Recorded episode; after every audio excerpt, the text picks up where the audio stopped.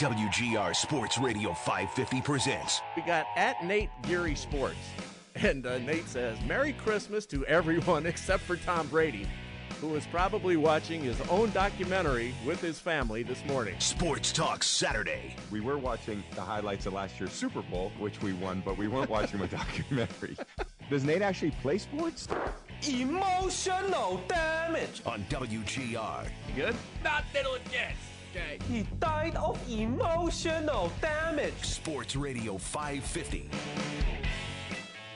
Oh, it's still my favorite open that I've made, making fun of Nate. This is Sports Talk Saturday. No Nate Geary, but it is me, Derek Kramer, and Zach Jones. We're hanging out with you for one more hour here on WGR. We've got plenty of Bills talk to go here as Greg Thompson of Cover One joins us at 1.30. We're gonna have to make quick work of this because I want Greg to get that full court press for that last segment. So we're going to do this hour a little unorthodox. I'm more or less saying this for Zach, not for the audience, but you guys get your warning too. Uh, this is going to be the stupid segment that's going to last like a little bit. Zach's got his arms up, like, what the hell, man? You didn't tell me this. But I saw the dumbest thing on Twitter just now. Are you ready, Zach? Well, not after that warning, but yeah, why not? Let's go. All right, ready. This is this is not the Onion. This is not parody, and I am not making this up. From the New York Times, the headline on the tweet says Cannibalism has a time and place. Some recent books in Zach's face already. We are off the rails. Some recent books, films, and shows suggest that that time is now. Can you stomach it? No. Time is not now. Don't do that. Who who approved that? Who, Who- approved that headline? Who is the editor and where can I hit him? Time is not now. Time is never now. Can you No. stomach it? You shouldn't have No. to. I am not eating Zach's arm for snack when we go to break. I'm going to the vending machine Why? where there's candy or chocolate or chips or not flesh. There's got to be other news, right? Somebody wrote this and got paid for it. Like I know it was one of those like, hey, go do a future story, like just find something. When they come back with that idea, as a boss, you should probably say, hey, that's not what I was talking about. Let's not do that one. That's the bad one. It's that's not- the one we talked about. It's not like you have no internet anymore where like you could put any article out there and you have to have something in your paper that day. No, this is something in the year 2022 where someone says cannibalism has a time and place and they got paid for it. You know what's bad though is I know I'm gonna read it now. No! I'm gonna read Do it. Do not give them that glory. I, but I want to know why they decided to do this. I don't want to know because I need to call the FBI. How about this? I'll read it and I'll let you know. No, I don't want to know. We'll do that. I don't need what's wrong with the with the human mind. My girlfriend watches enough serial killer documentaries. I don't need more of this. I like though that like the, the title is like a taste for cannibalism, like check like question mark, like it's like a little like wink, like ooh maybe, like should we do that? And it's like No! nope, nope, Still no! Could have told you guys no. Here, I'll tell it to you in Spanish. No! No! Somebody got paid for this. Somebody got paid to write this. And I hate them. With a burning passion, but not burning enough for me to eat you! Ah! They are getting slammed with quote tweets, by the way. Like they are, they are not. It's really? not. It's really? not doing well. Are you what? No way! It's not doing well. Are we surprised? It's not. It's like they're almost at two thousand quote tweets I- and less than seven hundred likes. I thought I had a stupid idea today when I said I don't care too much about the Bills season until the playoffs. And there was some nuanced take coming back, and I understood it. And that's fine. I did not say today I have an unpopular opinion. Go eat some person's flesh. I just I think they needed more of like I feel so Like- much better about my terrible session. takes that I did not get paid to say that. it's just like another hour of just like Somebody Yes, got somebody somebody got something. paid to write that. the comments are also not kind. This is not going well. Uh, really, really, Well, you, it- Really? I've seen worse. really. I think I would rather hug a cactus before I read this article. I think I would rather shake Ralph Krueger's hand than read this article. What I really enjoy is they kind of just like threw it in like a news dump for Saturday morning, where it's like just a ton of stories, and like everyone's like, "Wait, you can't just you can't just throw that in there." No, you can't just do that. You said the quiet part out loud.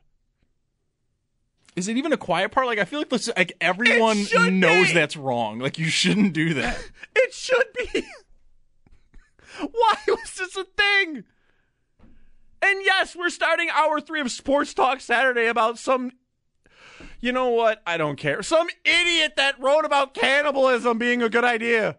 I just I want to be the fly in that room where they gave the pitch for the story. It had to have been an electric pitch. I am just imagining just a dude that like or I- lady that like just dove into this story and was like, guys, I feel no, like- you have to hear me out on this. I feel one. like I am immediately absolved of all stupid things I've said in front of this microphone. I want to know the sales pitch. I am. That's, abs- I, I that's am all I want to know now. I'm absolved of everything I've ever said. I've been a part of sales pitches in college for stories I, like this. I it had to once said, electric. I once said before the Chargers game where Nate Peterman threw five interceptions that the Bills were going to be okay, and I was willing to see what else they had under center. That was the dumbest thing I've ever been paid to say, and that is miles, eons away from whatever the heck this is. I think we're downplaying this. I think this was like slightly genius. No. they were like, we're gonna get such a reaction. I'm telling you guys, it's gonna be a fire story. That's why I'm telling you, don't click the article. Don't do it. I've already, I've already got it queued up. I'm gonna read it in the break. son of a ah. Well, that's going to be right now, so that we have one more segment, and then we can get Greg Thompson on before I have an actual meltdown. I'm so excited. But my meltdown won't be cannibalism. what the hell? I've completely turned myself around on this. Like initially, I was like, you shouldn't have wrote this. Now I- I'm like, I want to know how you got to this conclusion. I hate you. I need to know how you got there. A- Am I easily like persuaded by like news headlines? Like they got me with like the recent television's books, and I'm like, where? Who? Who's making these TV shows? I watch some like not great TV. Like as a television connoisseur myself, I watch some like not like I pleasing television to watch. I don't know what I gotta know. Thanos was right. Okay, Just great coffee mug just- quote. we're done here. We're done here. this is this is where Thanos was right. Snap it. Let's go. I don't I don't want to be here anymore. Whoever pitched it is just an elite hate- storyteller. I hate They them. have to be. I hate this person. I don't even want to know their name. I hate them. I want the author to do a Q&A. I I want to the first question I would ask him is what in the actual stuff is wrong with you? And that's where you just like you you do a deep dive into like the rabbit hole. Just and then like, when what, he what starts happened, and then when he starts on. answering, I rush him. I need That to be is a little dramatic. No, I am going to get violent about this with this person. If I if I meet this man, it's on site. What's going to be great is the headlines that, and the immediate story is going to be like, "I do not condone this." Please, it's going to be an open of like, "I don't I- condone this act," but if, if I ever meet the author of this article, it's on site. You're catching hands. Don't bite them though, please. we'll get back on track here on the next segment. Greg Thompson at 1:30. This is WGR.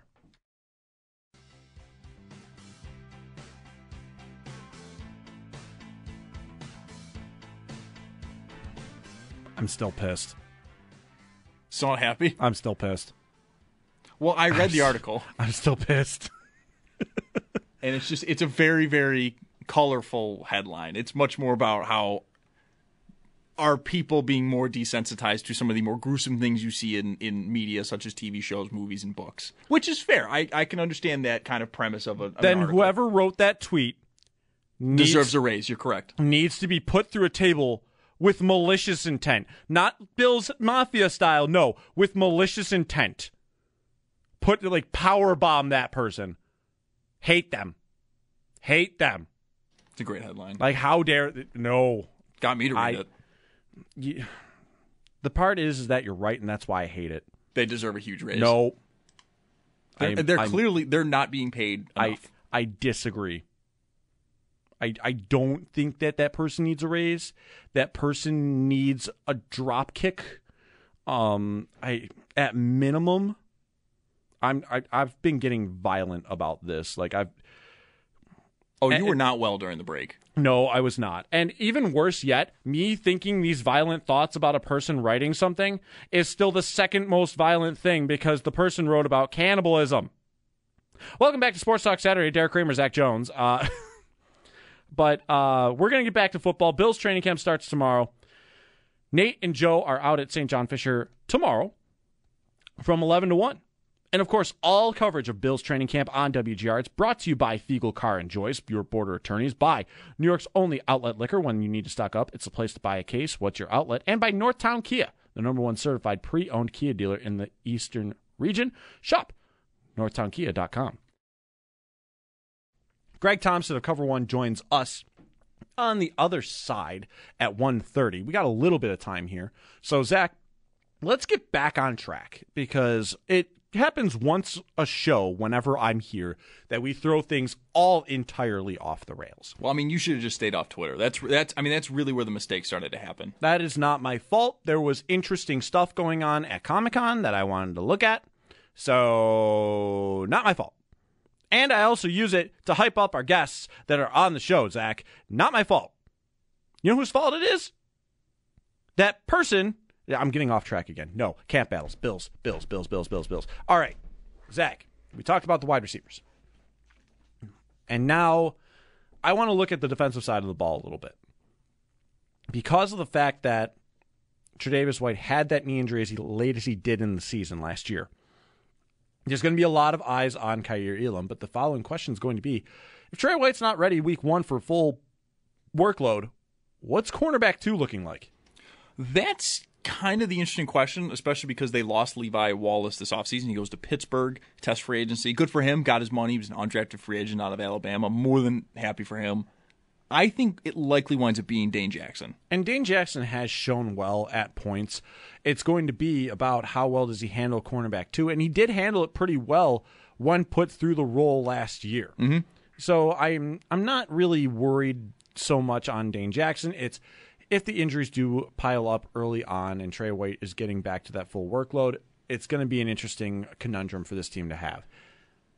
But that said, the expectations for Kaiir Elam, they need to be I don't know if they need to be tempered, but it is going to be a rookie cornerback. We do need to remember that. That is not always the smoothest transition. Yeah, I, I mentioned that actually on the nightcap. I want to say Wednesday, where it was one of the things where, as much as I'm looking forward to seeing how Elam plays in camp, it also is one of those, you know, be patient with him. He is being thrust into a role on a very good defense. He is filling a role that the defense does not want to miss a beat, especially against the Los Angeles Rams opening up that Thursday. I mean, they've got a very, very good group of wide receivers, namely Allen Robinson and Cooper Kupp, to say the least. He's gonna have a tough time. I think, regardless if Tre'Davious White's healthy or not, he is going to be put up against There's a be a very, very good receiver. very early. I think what is what has somewhat stressed me out and has definitely made me pay attention to Elam more is Trey White seems to be the only guy that had an ACL injury that we're not hearing like consistent updates from, either from himself, the team, reports, whatever it, it I be. think that tends to be more positive. I do too, but it's just it's definitely weird. I mean, J.K. Dobbins recently came out and basically called Ian Rapoport not a liar, but just kind of calling out his report saying that he may not be ready for Week One. He outright refuted that and said he'll be ready Week One. Jameson Williams, the uh, the rookie wide receiver for Detroit, we've gotten pretty consistent updates about him. He got hurt in January, but he feels like he'll probably be ready to go at the latest weeks one and two, which I'm leery on that. But if you know the Lions are also sort of saying the same thing that he's ahead of schedule. He looks fine. He looks good. He's get, he's getting back, you know, into shape. We're you know Trey uh, with Trey White, we're not getting those consistent updates. If anything, it's been very radio silent. That also has to do with the Bills. I think it absolutely has to do with the Bills. We hear nothing from them consistently and constantly. It's, from this from yeah. this regime, you hear nothing, and that is perfectly fine by me. The way that they run the ship, it's been great. Uh, because of the fact that not only do you not hear things leak out of there, you also see players having themselves a grand old time too. It's not like this is Bill Belichick's uh, nobody have fun land. It's the guys are dancing sometimes on the sidelines all the time. Actually, Gabriel Davis dancing is one of my favorite things to see. Yep. So they do make sure that there's still a personality there, uh, but they also make sure that everything else that's supposed to be behind closed doors stays there. I will say the one thing that maybe stressed out just a little bit in terms of Trey White's health was the reports that a lot of Bills players were trying to get Joe Haden to sign here. I think that was more just them get get, more depth on the secondary. Get, a, fair, get another guy that they do should should get himself Yeah, a ring. They do need it. I mean, Yeah. like after Dane Jackson and Kaiir Elam, it kind of gets towards like the Cam Lewis, and then uh, the rookie they drafted in the sixth or seventh round, Christian Benford out of Villanova. And that's where it gets a little dicey. I mean. Yeah. you know, there, there's not a ton of depth in that cornerback room, and I can understand why the team does want to get you know more depth there. We'll do more of this and have some help along the way. Because from cover one, Greg Thompson joins us on the other side. We're back in a bit. Derek Kramer, Zach Jones, Sports Talk Saturday rolls on for 30 more minutes right here on WGR.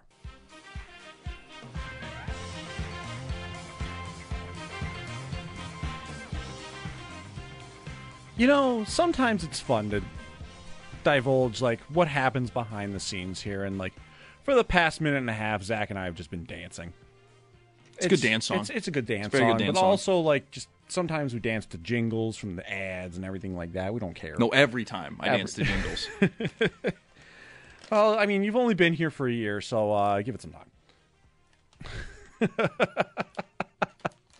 Derek Kramer, Zach Jones, time to wrap up Sports Talk Saturday with some help. And you know, I only go to the best. I go to the most well rounded, well versed kinds of people. And if you have not seen Greg Thompson of Cover One and his journey on learning hockey, it is a delight to see. And of course, Greg, some big hockey things I can turn to your knowledge for uh, from from yesterday. Am I right? I, I will say I, I'm at least proud of myself. I was aware of the goings on of the hockey moves that took place yesterday. So I think that's a, a pretty strong uh, step, step forward, at least. it, your growth and development in the in this side of things has been has been beautiful to watch. So uh, first off, I, I love watching that sort of stuff with you. Uh, the Twitter interactions with the hashtag Greg doesn't know hockey. I was right there at uh, Sabres development camp. Basically, it was you know me, me, Devin Levi was right there, top, top notch uh, development movement. Exactly. Exactly. So, obviously, though, I don't bring you on for your hockey takes as much as I do your Bills content because you are one of my favorites to go to. You're pretty much one of my pillars and one of the first people I want to talk to when it comes to anything Bills, anything football, because of the fact that you're just a delight, Greg. So, thank you for taking the time. Thank you for joining us here, and let's get to it. Greg Thompson, Cover One, Wester Hotline, Bills training camp starting up tomorrow. Greg, with the camp going on, my biggest question internally today, my biggest struggle has been does any of this matter until January? And there have been different answers on this, and I would like to see your take on this question of how how high and how low should we even really be getting during the regular season? All right, so I'm excited. First question, I'm going to talk out of both sides of my mouth. This is going to be great. um, so, obviously, in the grand scheme of things, it doesn't matter a ton. We know what the expectations are. We know what kind of things are, you know, in front of this team, what they need to accomplish, and you know, path of how they get there isn't the most important. You know, obviously through camp, I say every single year, every single practice, all I care about is did anyone get hurt? All right, no, no one got hurt. Good, keep going. Um, now, the other thing I want to balance that with is um, one, with expectations like this, with the excitement of this season, with everything that's on the line, I encourage every Bills fan to soak up every possible second of this season. Don't overlook anything. Don't poo poo or belittle any little moment or game. Enjoy every single second that you can. And we saw last year, you had games with, you know, they almost fumbled that Falcons game. They lost to the Jaguars. They had some ugly games. Um, that's the reason that I don't think you could look down the line is that if they want to accomplish what they need this year, things like home field advantage in the playoffs, things like a first round bye matter, and you can't give away those easy games. So every single game matters. They have an incredibly stacked AFC, you know, competition that they're going up against. They have to stack wins, and that's going to start from the very first game. Now, one of the biggest points that came back to me was um, the importance of the one seed. And while the bye week is, of course, the biggest advantage you can have, um, I'm not as worried about this Bills team on the road. They seem to be the most balanced when it comes to home wins, road wins. They are a very consistent group in that sense. But you do mention the rest of the conference and how much stronger it is overall. Is it still, though, the Chiefs that are the biggest uh, threat?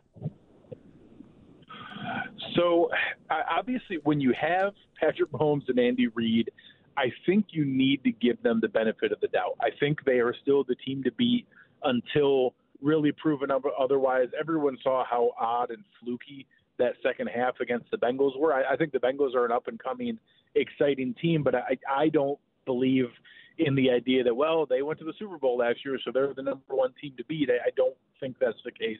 Um, I think they're one of the the good teams, but I would still put the Chiefs up there. Um, every year it seems everyone wants to crown the Chargers as the next up and coming team, and every year they find a new and interesting way to crumble and fall apart. So uh, I'm curious what they're going to do for an encore this season to to be able to waste what looks like a phenomenal roster on paper. Um, and when you talk about the home field advantage, I think the interesting part is flipping it around the other way. I don't think it matters as much for the Bills because of how good of a road team they are. But we need to remember that's an exception. The Bills are the exception of being a great road team. Most other teams aren't. So them coming into Buffalo is a bigger disadvantage for them versus how critical it is that oh the Bills couldn't go on the road and do well. No, of course they could but other teams struggle more with it and would struggle coming to Buffalo, and it's a bigger net advantage. So, Greg, we were talking a lot about um, some of the more intriguing camp battles of. Uh, to me, running back we didn't cover enough of uh, heading into your segment, but wide receiver battles, how the corner situation looks, and everything of the sort. What is the most intriguing battle for you as Bills training camp begins tomorrow? Uh, it's really interesting how honestly how set this roster is. I, I think that there's an awful lot already decided or already pretty firmly in place. Um, there's a domino effect one that I'm interested in, and it's who is going to be the primary returner, and does that impact who the primary slot receiver is? Um, historically, we've seen, you know, Beane and now to be Smiley, that they've liked to have a dedicated returner who can be kind of a gadget player or a bit player, but they don't necessarily like to have – their primary returner also be a primary offensive starter. So I'm curious, is that going to be the case? Does that impact who gets reps and who gets snaps on offense? Um, I do think it's going to start with Isaiah McKenzie. I think he has the at least the the pole position heading in, but we saw the ball security issues last year. We saw some of the decision making issues. We have to show that he's sure that up. When he has the ball in his hands, he's electric, and it's exciting. We need to make sure he consistently do that. Does he get pushed by Khalil Shakir? I think it's Marquez Stevenson's only chance to make the roster. And if it is McKenzie, does that then lead into Jamison Crowder being the primary slot receiver? Um, I think there's a lot more nuance and maturity to his game, but I don't think he's the same athlete that McKenzie is. I think McKenzie could do more with the ball in his hands, but we haven't seen McKenzie be able to get open versus zone coverage, which is 70% plus of what they see in the NFL. So I'm curious to see those combinations, and then a couple others floating around. You know, is it a battle between Dane Jackson and and Kaiir Elam per corner, or are they going to be cautious with Trey White and you know ease into it and both of them start anyways? Um, the you know the will Tommy Sweeney make the roster, or is that going to be Reggie Gilliam being the available third tight end? Uh, who is the ninth or tenth offensive lineman? It's crazy the roster that Brian uh, Brandon Beane has built. That those are the kind of things we're watching for in camp. Is who are the 51st, 52nd, 53rd guy, but that's the embarrassment of riches that we have. And it is, it's genuinely, I've been calling it awesomely weird that you hear this team as national pundits as the favorite and the team that a lot of them like to talk about as not just the legitimate threat, but the legitimate threat for the Super Bowl. It's, it, I, I still don't know how to handle that, Greg. It's, it's always been a weird thing for me. However, with the expectations that this team has, and really the more the bigger threats are around your conference, how threatened are you really with the rest of the AFC East? So I, I think we have to at least take the Patriots seriously because they have Bill Belichick. Bill Belichick is the greatest football mind who's ever lived, in my opinion. Um, I don't think they really got better from last year in, in in any real tangible way. They didn't add any amazing new talent, but they had a good team who was competitive last year. I think they have to be taken seriously, but I, I think that they're, you know, probably on the outside looking in from a playoff standpoint.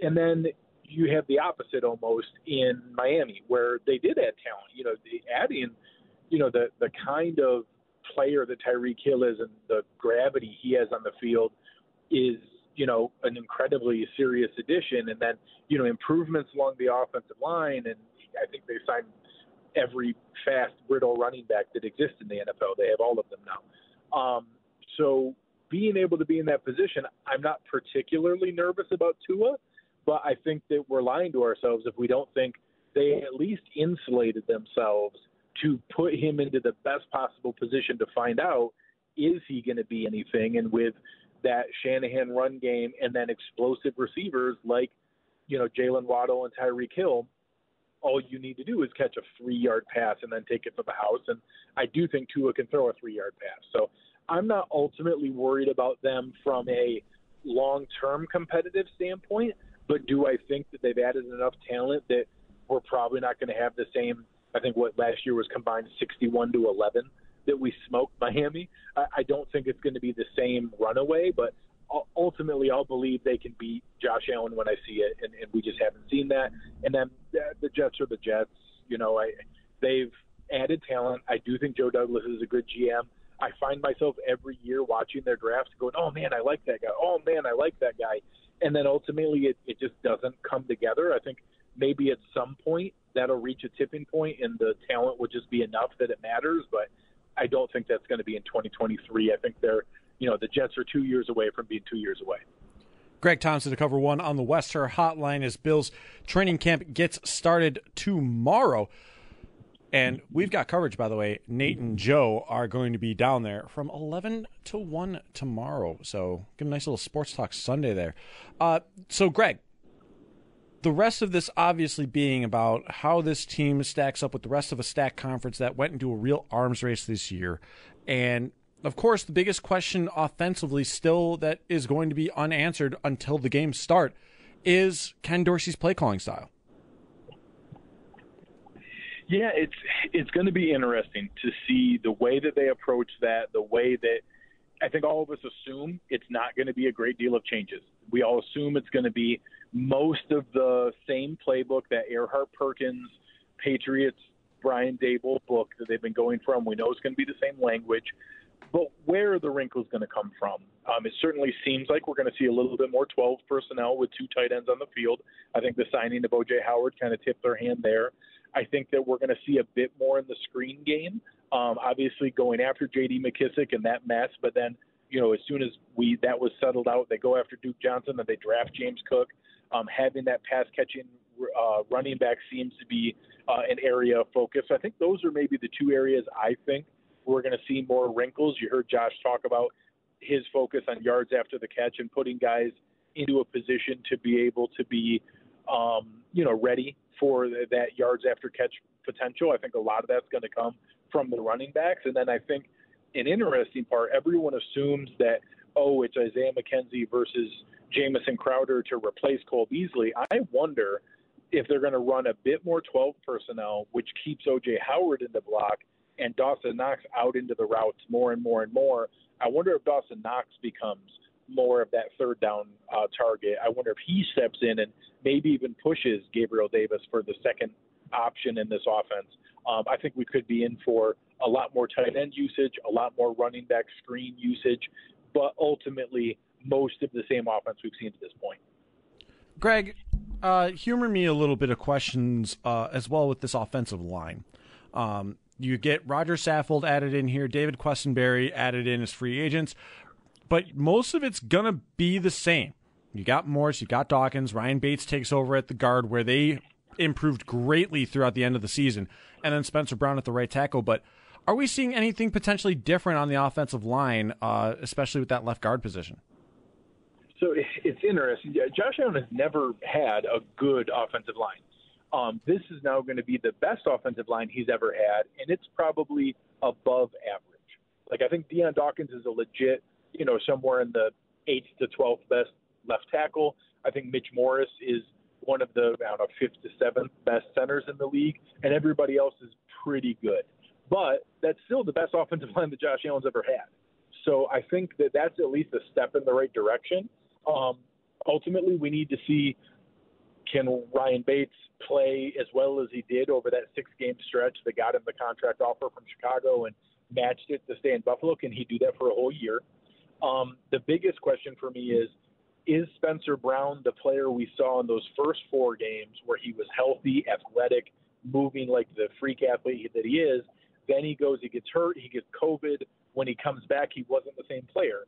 I'm going to tell myself it was because he got hurt and didn't recover from COVID, and that that's why he played poorly down the stretch, and that his you know elite athleticism is going to prove out as the the right case. But we don't know that. So um, I like the fact that they went and signed David Quessenberry as kind of a security blanket. He's a road grading, mauling uh, run blocker. He's an okay pass blocker. He's not as good of a pass blocker as you would want to see, but he's really nice as a swing tackle. And he started every single game for the Tennessee Titans, the number one seed last year. So having him as an insurance policy, and I think fans are going to get used to this during the year. He's going to be the guy that's going to come in in those heavy sets, six offensive linemen uh, scenarios. You put him next to Spencer Brown, and then put OJ Howard or Dawson Knox next to him, and run power that direction. That's going to be a nice bonus in short yardage situations. Um, but ultimately, we just need to hope that Ryan Bates can be the guy that we saw for that stretch. That the early Spencer Brown is what we hope, and then I think the left side is going to be really strong. You know, the, the Pro Bowl was Dion Dawkins and Roger Saffold playing next to each other. Mitch Morse there. Now we get it every game.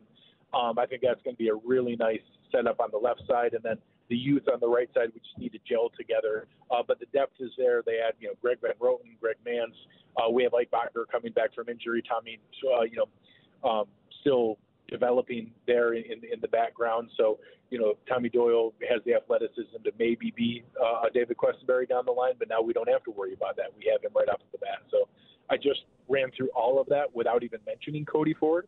If uh, Aaron Kromer can, you know, scrape any value from Cody Ford, that's another guy who had, you know, high draft grades when he first came out. So going 11 deep in the offensive line in the NFL. I think it was uh, Ross Tucker who, who put out a tweet saying that the Bills' backup five linemen is better than some, uh, you know, poor teams' starting offensive line. Um, so I don't think they have a ton of high-end talent. They don't have the, you know, 2016 Cowboys. They don't have this phenomenal All Pros across the board, but they have good players at every spot, and they actually have good professionals who have all started games as backups that's about all you can ask for in today's current, uh, you know, salary cap environment. Greg, and this is this is the brilliance as to why I always ask you to come on. Uh, so thank you for all of that and the massive breakdown there with the offensive line. But you mentioned Cody Ford, and it reminds me now of another Bills draft, uh, Bills higher draft pick that might be on that roster bubble. Uh, because Cody Ford, he's got a lot of fighting to do to make sure that he keeps a spot on this team but so does Zach Moss. You meant you made mention about Duke Johnson being signed. James Cook is here as well. Devin Singletary. So it seems like it. Moss has a lot of competition here, and it seems like he's kind of the popular name to dig on because of his season last year. What are the odds, and how does the running back situation look for this team as they go forward? So it's interesting. We go back 12 months from right now. You had some guys who were beat reporters who were calling Zach Moss the lead back and that he was going to take the job from Devin Singletary, and to now so quickly go to not only an afterthought, but I, I don't I don't even think people are concerned. Like I don't even think he's you know it took us this far into the conversation to even remember to bring him up. Um, he's put himself into a position where he has to have a good camp to keep the roster spot, and I think his best case scenario is that RB three, you know, TJ Yeldon, Matt Breida, game day inactive guy at this point. Um, I think that he's got to battle Duke Johnson to even take that spot.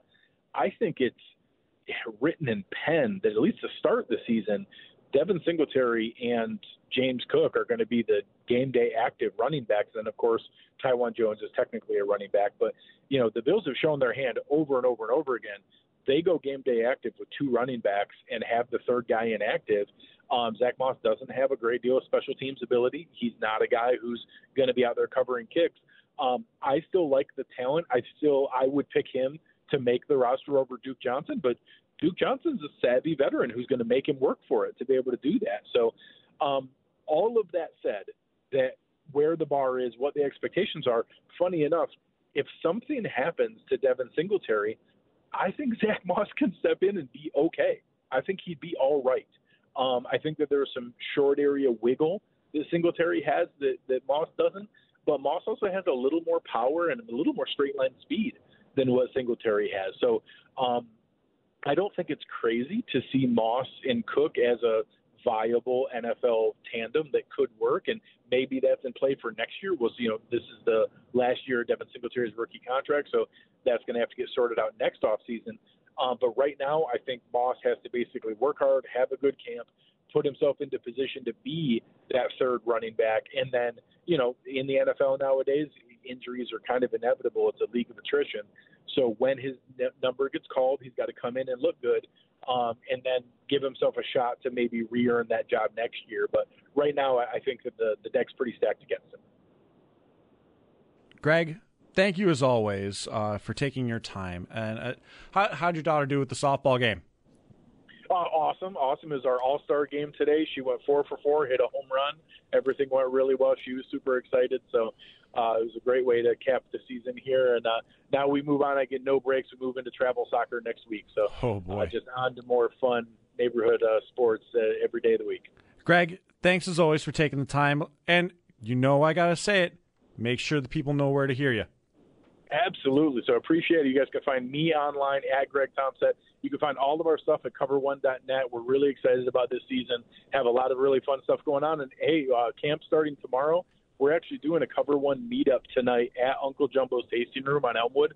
So anybody that wants to come out, have a drink before camp, ask some questions, the entire Cover One crew is going to be out there at uh, Uncle Jumbo's Tasting Room on Elmwood tonight, starting at eight o'clock. So come on out, have a drink, come say hi, and we're going to talk ball all night. Look at that. A nice little free promo for you there, buddy. Uh, thanks for coming on. Love you, dude. Thanks, man. Talk to you guys soon. All right. That's Greg Thompson, cover one on the Wester Hotline, wrapping things up with some Bills talk here. And Greg gives his plug. We give our plug. And our plug is that Joe and Nate are at training camp tomorrow at St. John Fisher. You can hear them here from 11 to 1 tomorrow and all of our coverage of Bill's training camp on WGR. It's brought to you by Fecal Car and Joyce, your border attorneys, by New York's only outlet liquor. When it you need to stock up, it's your place to buy a case. What's your outlet? And by Northtown Kia, the number one certified pre owned Kia dealer in the Eastern region. Shop northtownkia.com. So, all that said, and and with my somewhat arrogant question today. We made it. Bill's season is back. Ultimately, that is what tomorrow signifies. Is that Bill's season is back. We get to talk about training camp practices and overanalyze where players are playing in the rotation. And we get to see them in the preseason games. And you're gonna bet that you're gonna hear us all over that. And I'm, when I say us, I do mean Zach and I personally as well. Sorry about that for your eardrums. But we're here. We made it. Bill's season's back. And of course, we here at WGR are more than excited for what is the most anticipated season of Bills football in a long time. Like, yes, last year had their expectations, but last year they weren't nationally favored by pundits. They were not the betting favorite entering the season. This is something else that we have not seen in a long time, and someone of my generation or Zach's generation has not seen ever. So, here we are. Let's get into it. It's going to be great. It's going to be a fun time, and we are all excited for what is to come. But it all starts with the players getting the cleats on and stepping out on the field at St. John Fisher College tomorrow. It's time. Build season's back, baby. And I cannot wait for what happens. And of course, like while my take is that I might be waiting a long time, I still can't wait for what happens. It's going to be exciting. So let's see what they've got. Let's see what kind of memorable moments they can bring us throughout the season. And it all starts with a little bit of training camp fighting for position battles out there in Rochester. For anyone that's going, by all means, bring it. You know what to do. You can call the guys all week, every week, every day. Zach with the nightcap. I'm gonna see. I'm, I'm excited to see what you've got for this, buddy. I'm excited. I, I hope there are some genuine camp heroes or, or preseason heroes I, I know I, I, I, made a bit of a joke of like when's the last time somebody I can't turned wait out. for but you. I can't wait for you guys out there to call in and and ask why isn't this person getting more playing time uh, throughout the preseason or during the season when the preseason heroes make it or uh, or an unexpected rising star makes it. So I can't wait for that. I, I poked fun at it, but you know what? It's all part of the discourse. Do we want to make our bets on who we think is going to be that guy? It's probably going to be an offensive player. I'm not going to take that. I will. It's going to be Jake Kumerow. Really? I think it's going to be touchdown Jesus, Jake Kumerow. I think he's going to be the guy. I think No. Tavon Austin's going to be maybe more solidified in his role. He was a first round pick. It's typically kind of the outside guys. I'm going to go with Jake Kumerow. I think it's going to be the I camp preseason with, hero. I think I'm going to go with Austin because of the fact that his career has been up and down around the league a lot. That it, he does still have the talent and the uh, and the multi-purpose ability that the Bills do love, and he can line up on the outside despite his size. But that's all the time we got today. Nate's back tomorrow. He's got Joe there at St. John Fisher College. For Zach Jones, for Frank Arcuri, who dropped in for the first hour. Thank you to Joe Yurden, who was here on with us at noon. Thanks to Greg Thompson, who was just on with us right away uh, in this last segment. And thank you for anyone that called, everyone that listened, anyone that tweeted. Derek Kramer, Zach Jones, we're signing off. They'll be back tomorrow right here on WGR.